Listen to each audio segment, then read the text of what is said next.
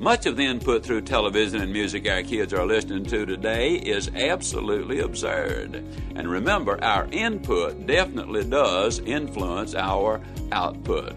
Ask yourself the question, is this going to help my child or is this going to hurt my child? Welcome to The Ziglar Show, where we inspire your true performance. I'm your host, Kevin Miller. Today, we're talking to parents and influencers of kids. We hear a message from Zig Ziglar on parenting. I mean, we're all here to get equipped for our lives of success, but how about our kids?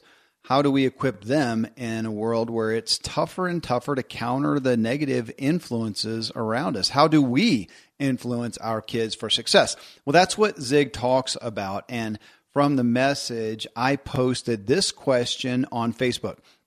Do you use any strategies with your kids for, one, limiting the negative input they receive from people and media, and two, getting positive input into them? Well, of course, we got great responses that sparked real meaningful conversation. You'll be intrigued to hear, I think, all of what people shared. Tom Ziglar and I talk through the comments, and we're joined today by Jen Truitt, who works with Ziglar Family. I'll tell you about that and more in this lineup of great resources before I bring you the message from Zig.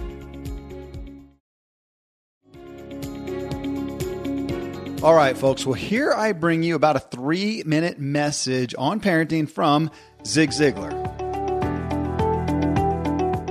Tougher to raise kids today than it was 40 years ago?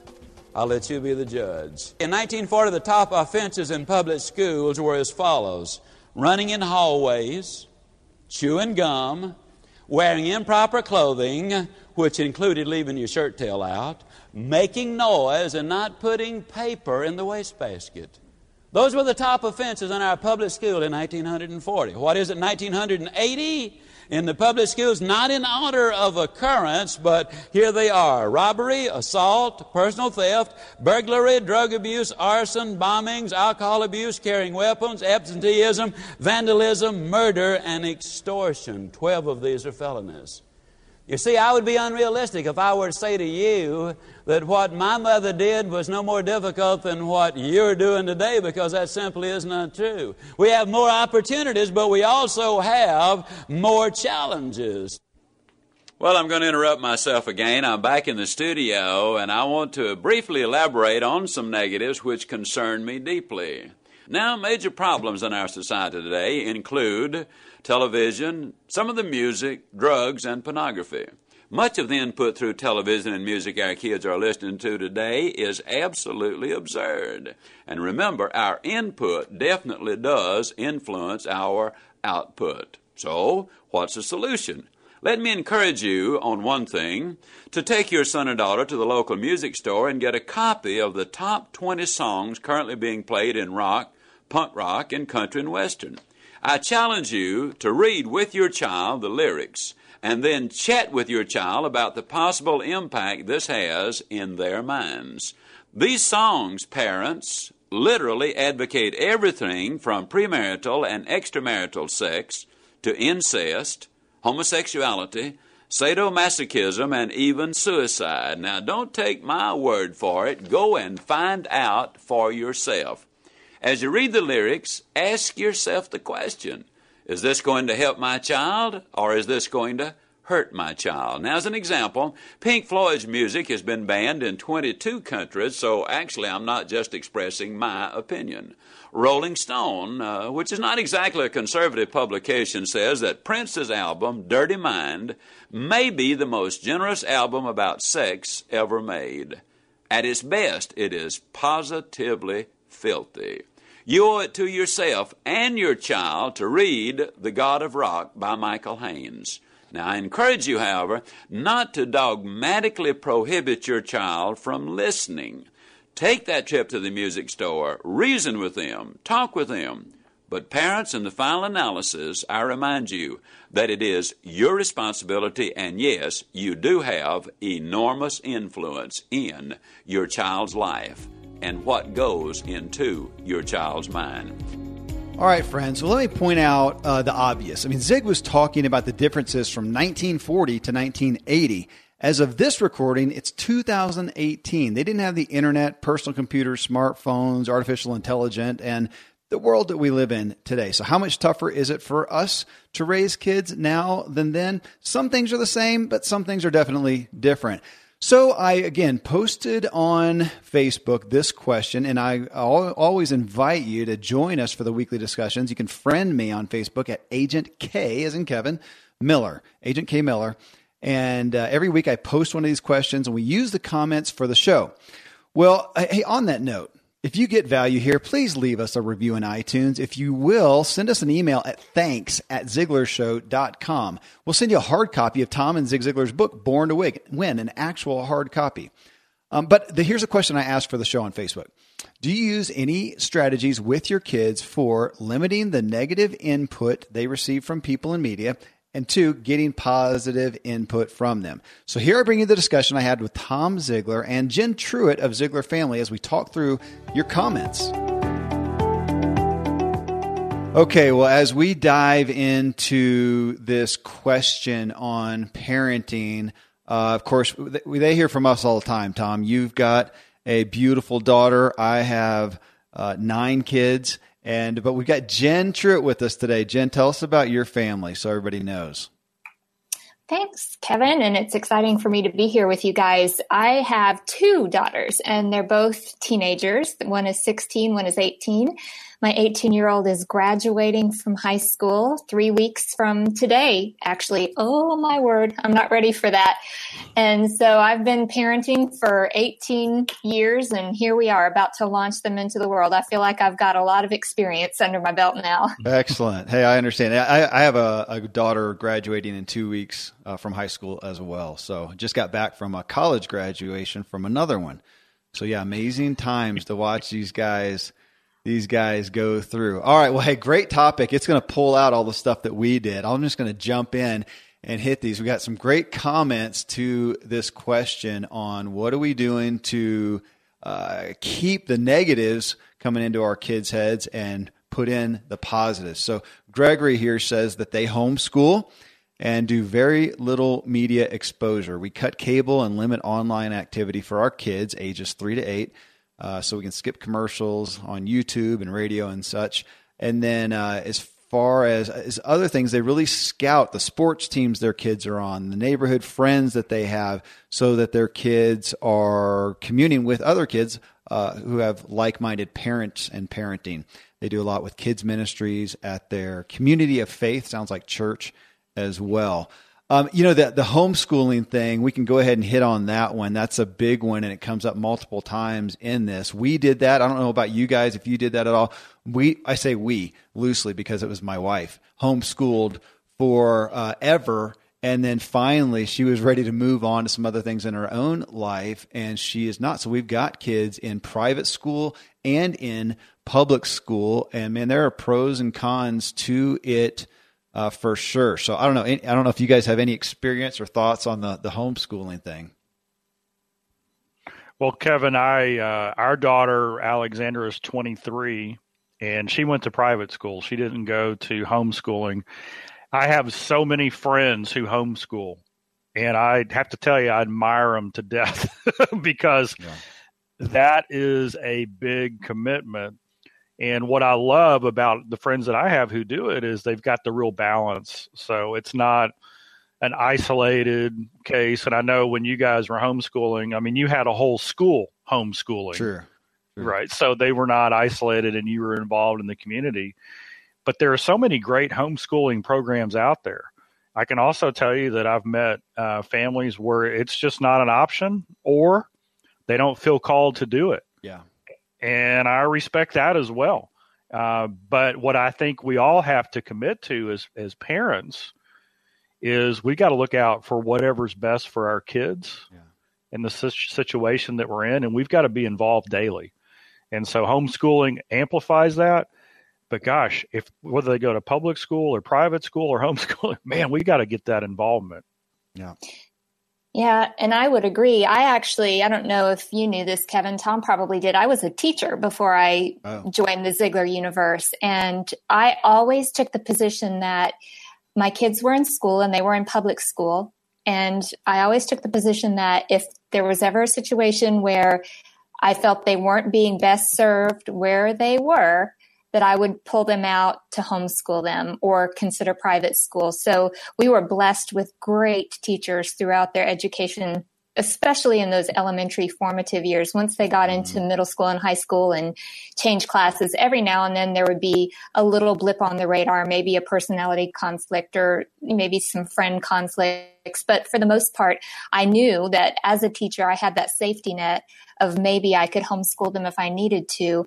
And like Tom, I completely respect people who do that. That is, I will say this, when my oldest daughter, now 18, was 4 and my youngest was 2, I did think, oh, I'm going to be a homeschool mom and I'm going to start now with preschool.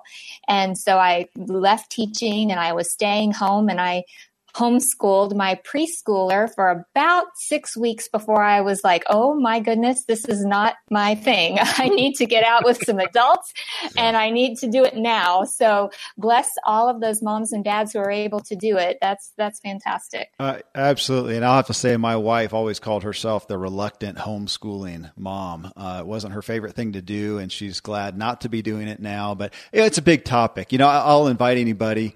All these folks are on Facebook. If you got questions and concerns on homeschooling, you're welcome to hit me up on Facebook. We've seen all sides of it and are still within it today, but pros and cons on both sides, I think. Go ahead.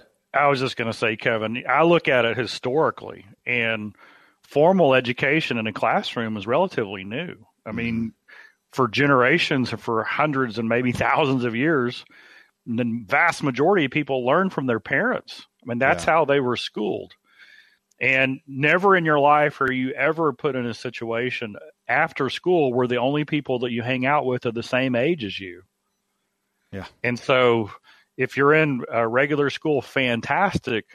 That's why when we have a conference, whether we have a Ziglar Family Conference or we just had a Legacy Conference, that's why we tell our people, bring your kids with you so they can see what life is about. When a 10 or 11-year-old is in a room with adults talking about, you know, how to be more productive in life, that's when the real lessons get taught. Yeah, absolutely. That is, excuse me.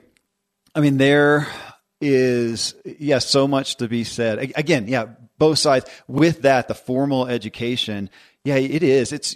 My kids, I've got 2 in middle school right now, 2 boys, and I've told them, you guys are in a bubble. There's nothing like middle school on planet Earth. There's nothing like it before you got in there. It won't be like it afterwards. It is a different world of aliens. So just, we had that discussion a good bit. I did want to mention something real quick before we go on to the next one. Gregory talks about finding kindred spirits in like-minded parenting and whatnot, which reminds me of a book by Dan Buettner called Blue Zones. I actually want to interview Dan, and he talked about the healthiest areas across the globe. And he's talking physiologically, but also psychologically. But the point of it comes down to the thing that fosters health most is having a community of health-minded people. And so when Gregory talks about that, man, it's so powerful that when I look at the families we are most involved with, they have similar values, they have similar beliefs, and it really helps instill and foster a respect for those values and beliefs in the kids when they see that. Now, not that they can't be exposed, but if you're in public school, you're going to be exposed to everything. So they do see the other things, and I think it's good for them to see that as well and not live in a bubble. But boy, having that zone of health is so powerful. So Kevin and Jen, I've got a question for both of you. With your kids, and Kevin, you've got a pack, and Jen, you've got 2, I've got 1. But with your kids, they have their own set of friends, and those friends bring those parents into the picture. Did you guys have conversations with those parents about, hey, our kids are friends and none of us are getting them an iPhone until they're 16, or none of us are going to allow this? Did you guys have that kind of agreement with them? How did you handle that? Well, go ahead, Jen. Go ahead, Kevin. All right, I'll start. I'll tell you, Tom, that I did not have those conversations. And as a result, I felt like a lot of times I was actually sort of swimming upstream and going against the tide. I know my girls were two of their last of their friends to finally get a phone when that was a big thing. And I remember one time in particular that my daughter wasn't allowed to go to a birthday party where a mom was taking the kids to see a PG-13 movie, and it was not a movie I approved of. So she was the only one who didn't go. So, you know, I didn't feel like it was my place to really have conversation with their parents because I don't know, they weren't my close friends, and I didn't feel like that they would appreciate my input on that. So I just sort of was a lone soldier on that for a long time. And of course the girls didn't like it, but ultimately it served our purposes the best. Yeah. And we have definitely done some screening like that and said some things, hey, you're not going to go over there. I've had kids say, I want to go spend the night with so-and-so whose parents I know. And I said, you know, I'm so sorry, buddy, but I no. Though I've got to admit also that I have an unfair advantage. Some of my kids, their best friends are my partner who, you know, Tom, right. Randy are his kids, and we work together every day. So we make these decisions together. All right, when are we getting our kids' phones? And we decide, you know, in conjunction with our wives, of course. But that's been an incredible gift to do just that, Tom, and talk through those things and make decisions together. So powerful. Again, that community. Well, Mandy here says, my kids only have access to media on Fridays and Saturdays as all chores and schoolwork standards for the week have been met. Even so, media is limited to friendly shows per my husband and my approval. And she says, I'm a big fan of audiobooks then. And it's interesting. Most people did go from here's what we restrict and here's what we input. And so her second piece here, just like with Gregory, she says, I'm a big fan of audiobooks. I listen out loud while cooking, cleaning, etc. All books are related to personal development. I consistently involve my boys on the reflective questions that arise and compliment their judgment constantly, stretching their thinking. Positive reinforcements and words of encouragement are daily goals among ourselves. That's beautiful. I relate. What about you guys? Oh, I love it. I love it. And, you know, when I get it, you know, I'll be driving down the road and I'll look over and there's mom and dad and two kids in the back, and both the kids have their earplugs in. Yeah.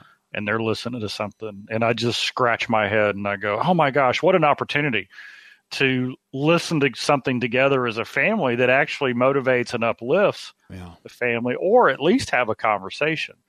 So very, very powerful. I like, you know, I heard a comment yesterday. There's probably not one benefit of social media for somebody under the age of 18 that outweighs all the stuff that's negative that goes on there. Mm-hmm.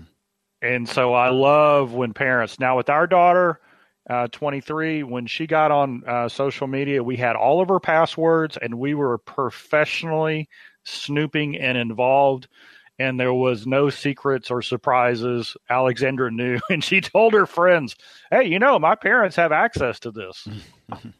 And let me tell you, I think that serves as a little bit of a buffer, but that's the way we did that. Yeah. And when my girls were, well, my oldest was in kindergarten, a mom said to me, at the time I was teaching sixth grade, and she said to me about her sixth grader, well, now please let me know if you're going to give any assignment that requires watching TV during the week, because we don't let our kids watch TV during the week. And I had this moment of, that's a thing. That's an option. What a great idea. So from that moment, as my oldest was a kindergartner, that was our rule. No TV. And of course, back then it was mainly TV that would have been their media input. No TV during the week. And when they grew up with that expectation, I never got pushback, which was fantastic. And as they got to be teenagers, I started to relax that rule a little bit as appropriate. But I would say one thing that I would advise parents is just start these guidelines young. Start, if you're going to listen to things in the car together instead of giving them their own earbuds, start it young, and that will be their normal, and you won't get that sort of sullen pushback on it if this is what they've grown up knowing, or at least I didn't. And I really appreciated that. I also want to say what you were just mentioning, Tom. I hear from people all the time when I meet them and they find out about Ziglar Family and they talk about Zig Ziglar, I hear so often, oh, I grew up listening to that because my parents listened to the tapes in the car. So it happened then. I think it still does happen. And I think that's a great time. It's great for conversations with your kids. It's great to put that input into their brains. That car is a captive audience time. I love it. And let me just compound what you said about the TV. One of my friends, Rabbi Daniel Lappin, basically says, and this is scientifically proven, the TV makes your brain lazy. It destroys creativity because your brain doesn't have to invent the pictures. It's in front of you.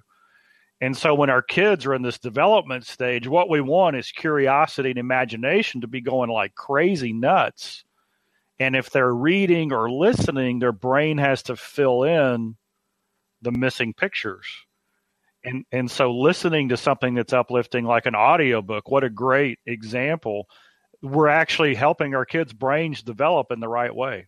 So, yeah, that's great. I appreciate what you said, Jen, about somebody who, you know, didn't have their kid participate with TV things.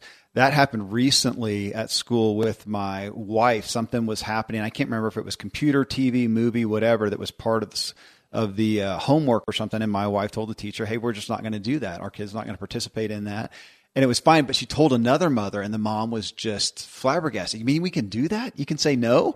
And it was really eye-opening and kind of caught on, and that became a thing. But yeah, really powerful there.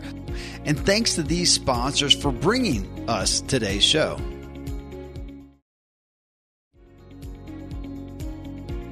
Linda says, our girls, we have three, are 25, 22, and 20. We were the weird parents. We had one computer and it stayed in the kitchen, so I knew what was going on. No TVs were allowed in their bedrooms. Cell phones were given to them as they started high school, more for me and my peace of mind. We always tried to sneak positive notes in their lunches or in their car seat before they drove off to school in the morning. They definitely faced negative, unacceptable talk at school. However, I think we created an atmosphere at home and in our social circle, sports and church, where they learn the positive things early and recognize the bad as they experienced it at school. It took a village, and we were greatly blessed. You know, I appreciate her talking about just how they created an atmosphere at home and talked about these things. And it really relates to something that you wrote, Jen. And it was, I find it's often practical to have conversations around the things that they're exposed to rather than just trying to prevent their exposure. That has always been a big topic for me. I have admitted authority problems. I don't like anyone to restrict me from anything. And so as a father, I'm not the guy with real strict rules and guidelines. We talk about that a lot. Don't have a lot of rules in the house, but we do have respect and we do have understanding, but I have to earn that from my kids. And so, yeah, these, you know, around the restrictions and also the input, I have found so much greater influence with my kids when we discuss these things together, when I seek to understand them first in these and I gain their respect. I don't think anything takes the place of that. And in restrictions or input, I find often fall on deaf ears, or they might follow the letter of the law, but they don't get the spirit, as opposed to what you talked about, Jen, and really having conversations and discussions. And man, we can have this with, I mean, I've got a 8-year-old little boy who he gets it. He understands these things. And then of course the older kids as well. But I think it's amazing how much our kids will buy into these good things of health when we live it out ourselves and when we discuss it and we really seek to understand. And again, I'm really focused on my two middle school boys right now because they are in this alien world of middle school.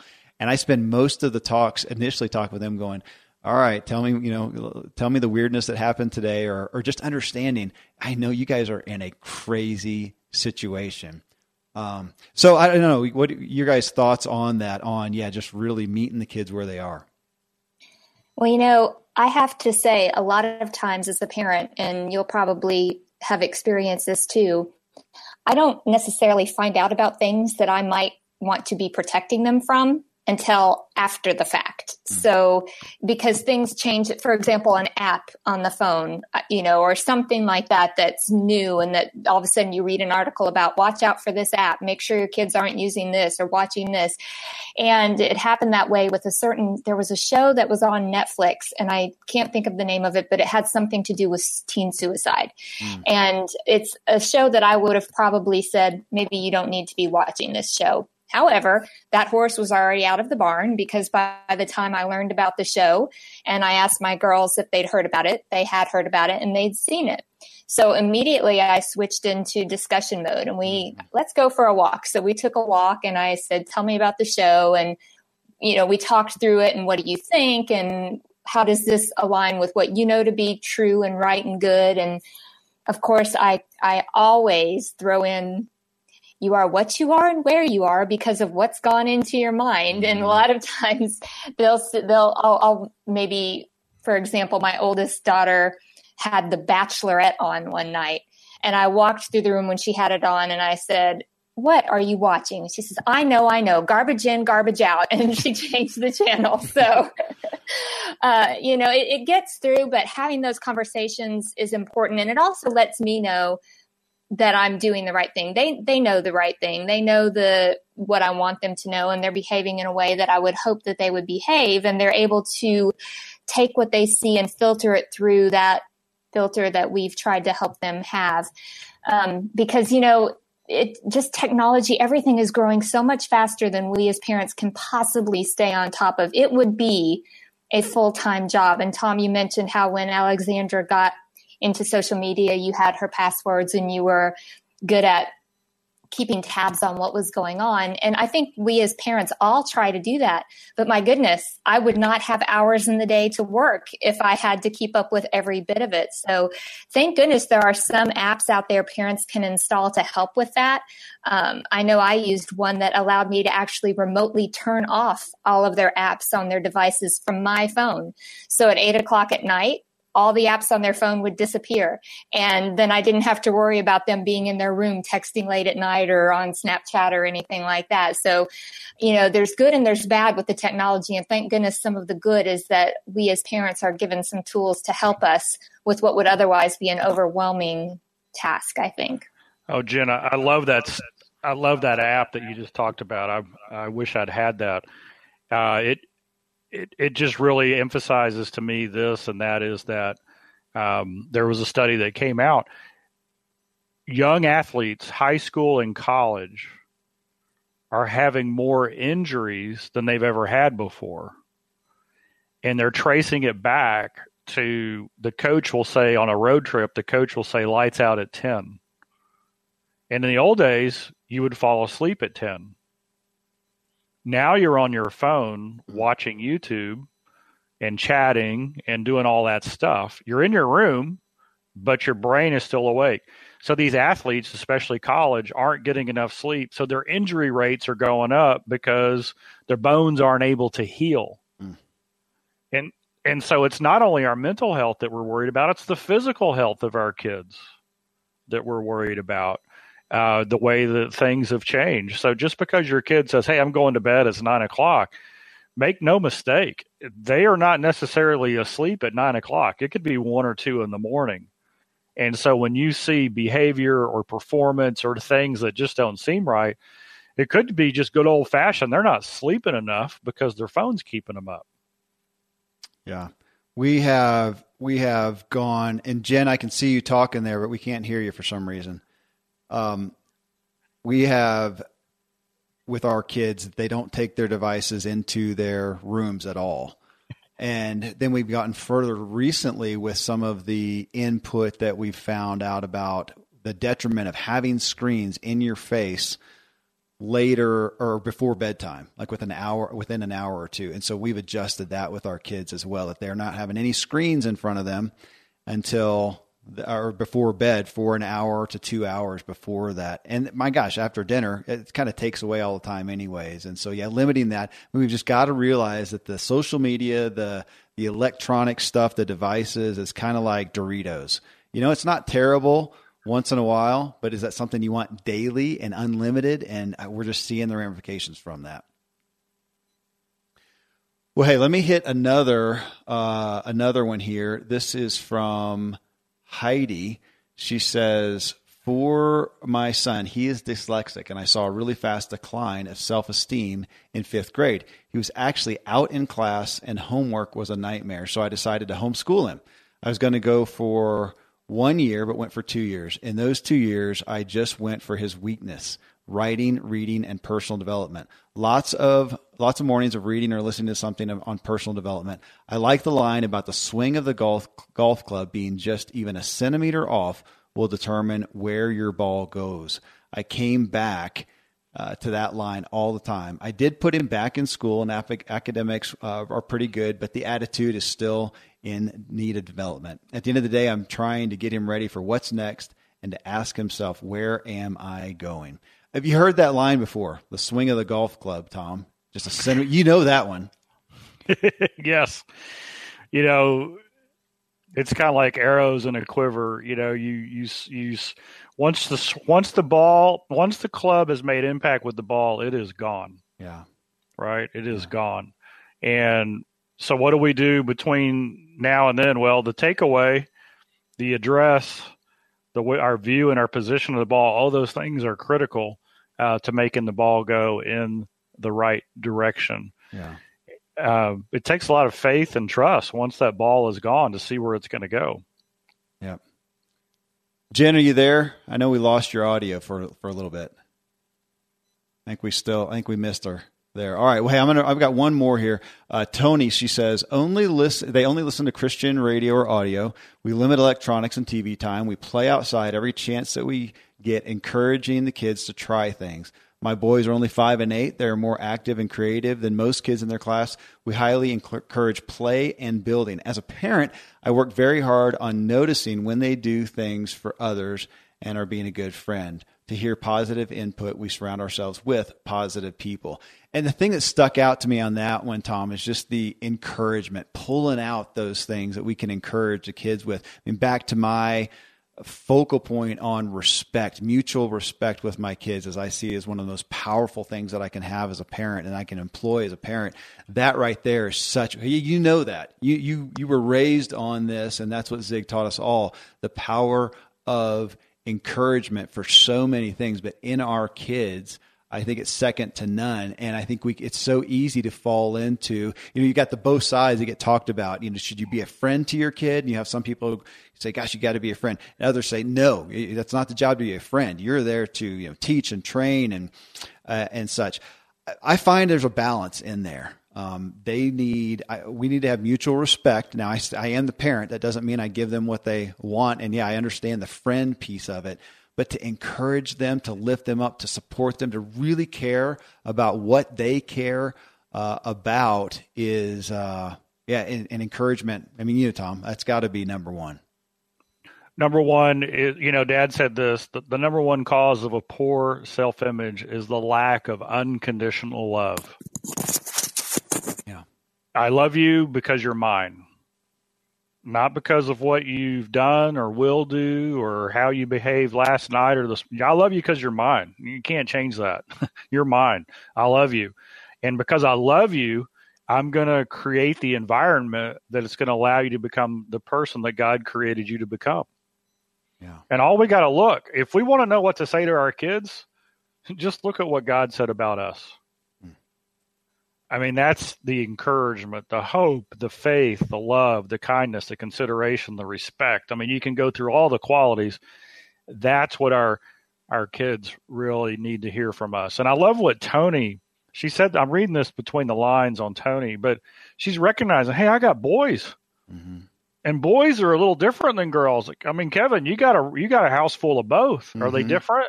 They are different. They are different. And I think we get in trouble when, all the labels that we have in society right now, my kid has this and my kid does that. And this, we put all these labels. And so what happens is now we got to treat them like the label. And if somebody is outside of the label and they're, let's face it, a 13-year-old boy with boundless energy and an attention span of a goldfish in class, is that really just a natural the way that boys are, or does it really need all the, you know, all the science and medicine behind it to get it fixed? I wonder sometimes, you know, young boys, let's get them tired. let's have them run. Let's have them exercise. Let's have them, you know, get some of that energy out and get back focused. So I love the idea of, I'm going to love you. I'm going to respect you.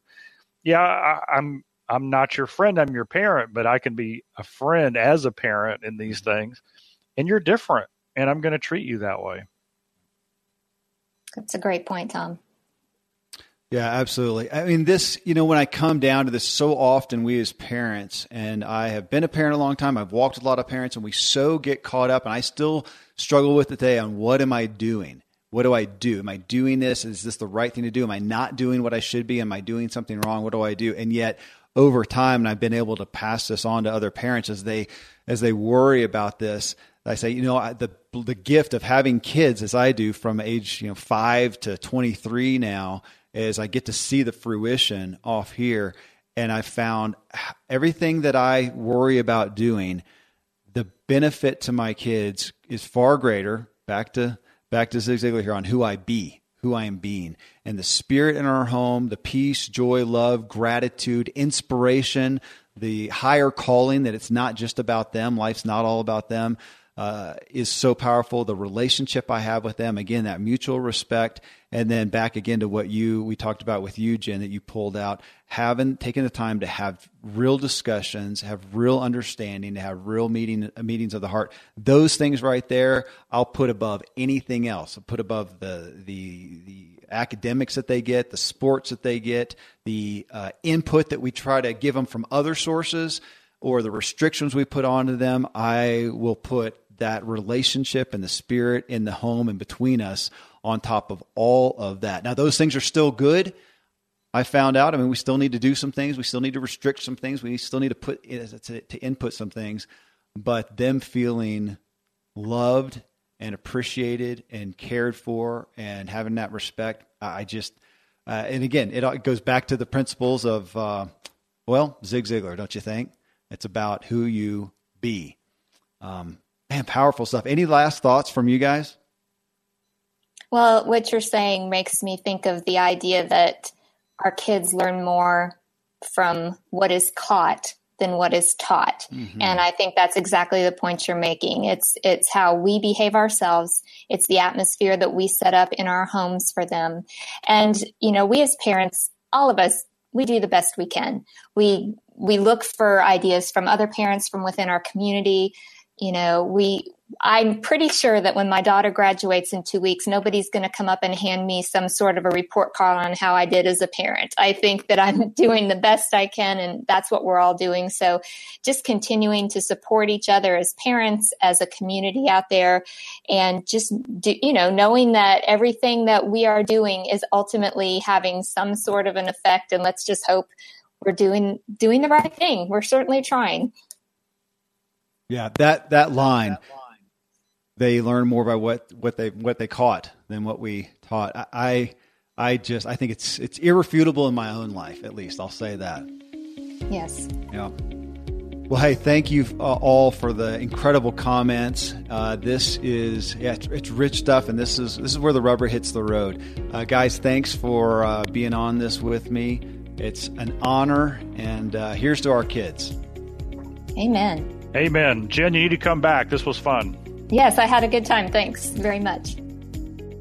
Well, folks, I hope this gave you good ideas and some confirmation for what you're doing with your kids. Again, if you got value from the show, please let us know. Leave a review in iTunes and email us at thanks@ziglarshow.com. Tell us your iTunes username so we can thank you by sending you Zig Ziglar and Tom Ziglar's book, Born to Win, an actual hard copy. If you're ready to implant some Ziglar success into your life, don't go it alone any longer. Go to Ziglar.com. See where we can partner with you. Well, coming up next in Show 577, we're back with our guests from Show 575, renowned author Dan Pink, to hear about his habits in the 7 spokes of the Ziglar Wheel of Life. Of course, with his focus on perfect timing and talking about what he does for his physical health, it was really cool to hear his studies show that morning exercise is better for losing weight and habit formation and gives a good mood boost. But the case for later afternoon or evening exercises, there are fewer injuries at that time. And the exercise is less effortful. People tend to enjoy it more, and your performance and speed will be better later in the day, statistically.